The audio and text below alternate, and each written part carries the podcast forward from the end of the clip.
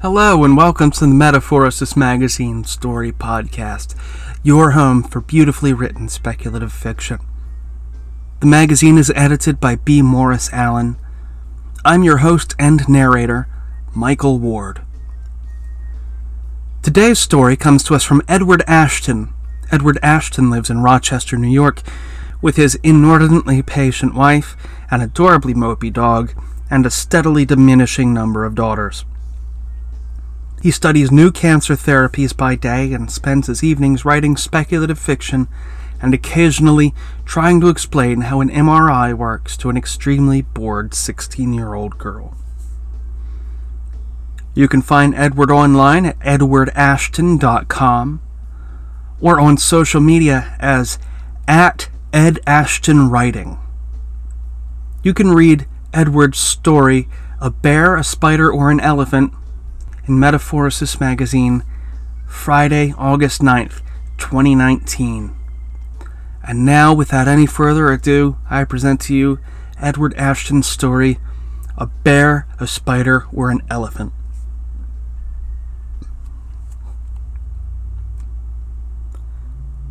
The night sky is beautiful, Seven says. Deep and dark, blue black and starless. It has a certain ineffable purity to it. Don't you think? Mara glances up. This world is a young one, snugged tight against the galactic core. The stars above her are so fat and bright and crowded together that this can barely be called a proper night at all. She looks back to Seven, one eyebrow raised. Not here, he says, his face twisting into a delicate scowl. He's human tonight, mostly, though it seems to Mara that he's gotten some of the proportions wrong. This night sky is a trollop. I was speaking of home. Something cries out in the starlit half dark in a voice like a child's. Seven seems not to notice, but Mara feels a cold shiver run the length of her spine. She leans over to pick a handful of thin branches from the pile she's assembled, snaps the longer ones in half, then drops them onto the fire. I envy you, she says. I barely remember my home. Seven shrugs, with a rippling motion that betrays an extra joint somewhere in his shoulders. Mine was lost long before I found you, but I still recall it in great detail. The soft breeze dies, and the forest falls silent. Found me? Mara says. Her voice is low and even, but her eyes have narrowed to slits. Seven flinches as if he'd been struck.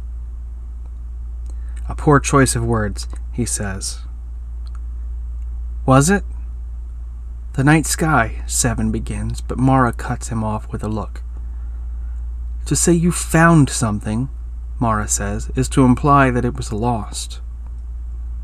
Seven sighs and seems to shrink into himself. I was not lost, Mara says. No, Seven says, you were not lost. I was not, Mara says, not until you found me. Found is the wrong word, Seven says. I concede it. What word should I use? Mara leans forward. The fire casts a monstrous shadow behind her. A fine question, she says. I think abducted has a nice ring to it. She waits for Seven to reply, but he has no answer to this. He never does. This conversation, like all their conversations, is a minor variation on a well worn theme. In a literal sense, Mara's accusation is unfair. She did, after all, consent to this. She can't help but feel, though, that consent means little without understanding, and when she consented, she had no hope of understanding forever. To Seven, of course, this is incomprehensible. Forever is the water he swims through. Mara turns away, leans back against her pack, and closes her eyes. They are in a clearing of sorts, though this world is covered in great woody ferns rather than honest trees. She should probably set a tent.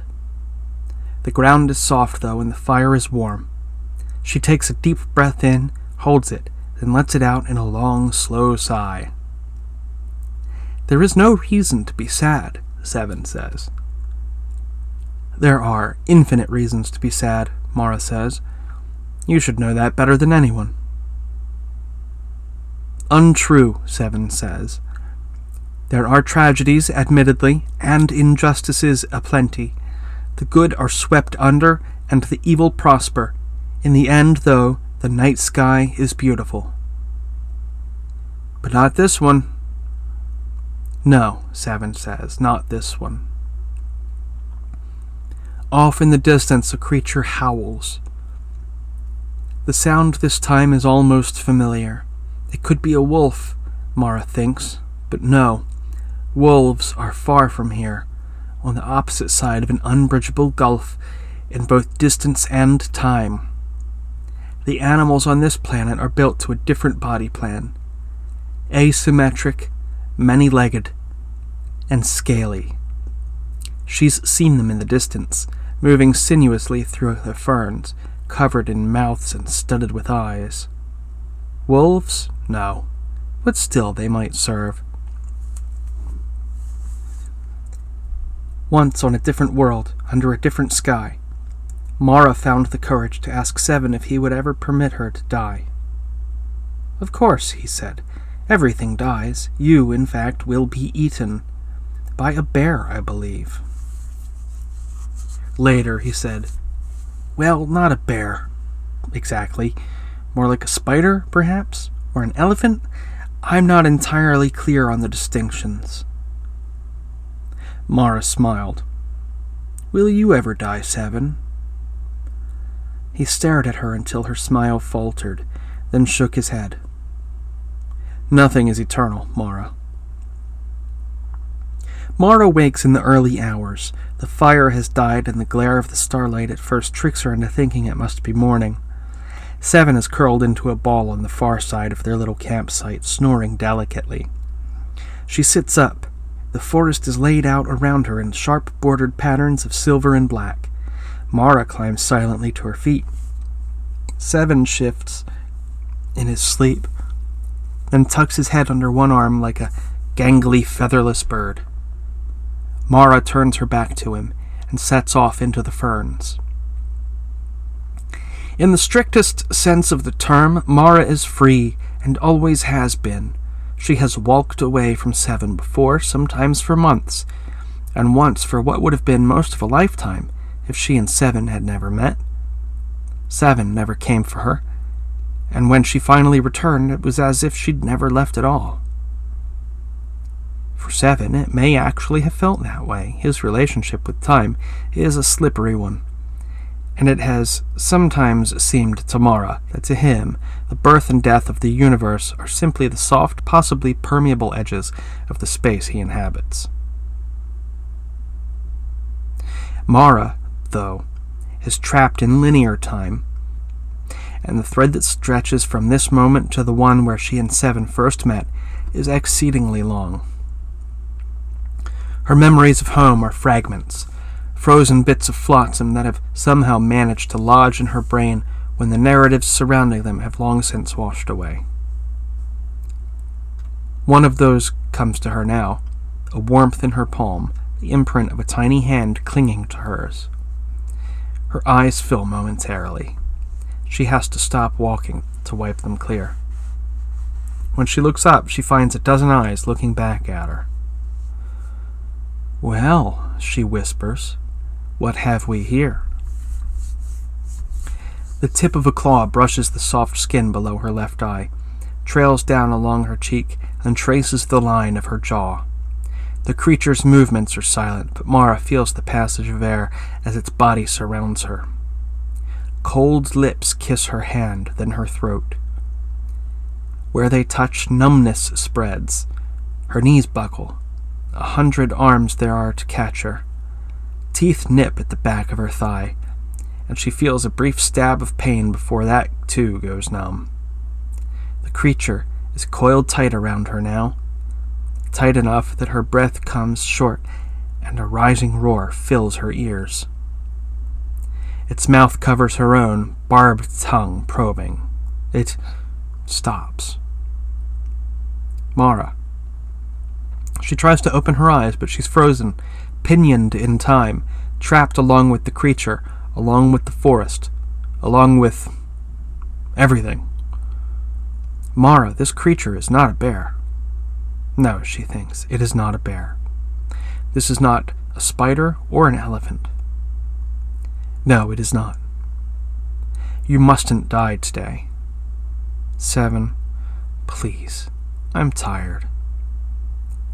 Then rest. We can stay on this world for a while. You're a god, Seven. Just make yourself a new companion. Seven hesitates then. Mara can't recall him ever hesitating before. I am not a god, Mara. Really? What are you then? I am. Again, the hesitation. Alone if you leave me. Mara sighs. I am not made for eternity, Seven. There is no eternity, Mara. Patience, in the fullness of time, who can say? There may be a bear. If she could, she would smile. Or a spider? Yes, or a spider. Or perhaps an elephant? Mara holds her silence, but she n- knows now what her answer will be. Mara? Promise me, Seven. I. Seven? I promise.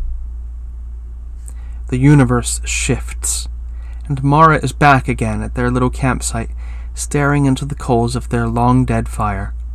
Seven sits across from her, a hopeful smile on his face. Off in the distance, the many eyed creatures howl.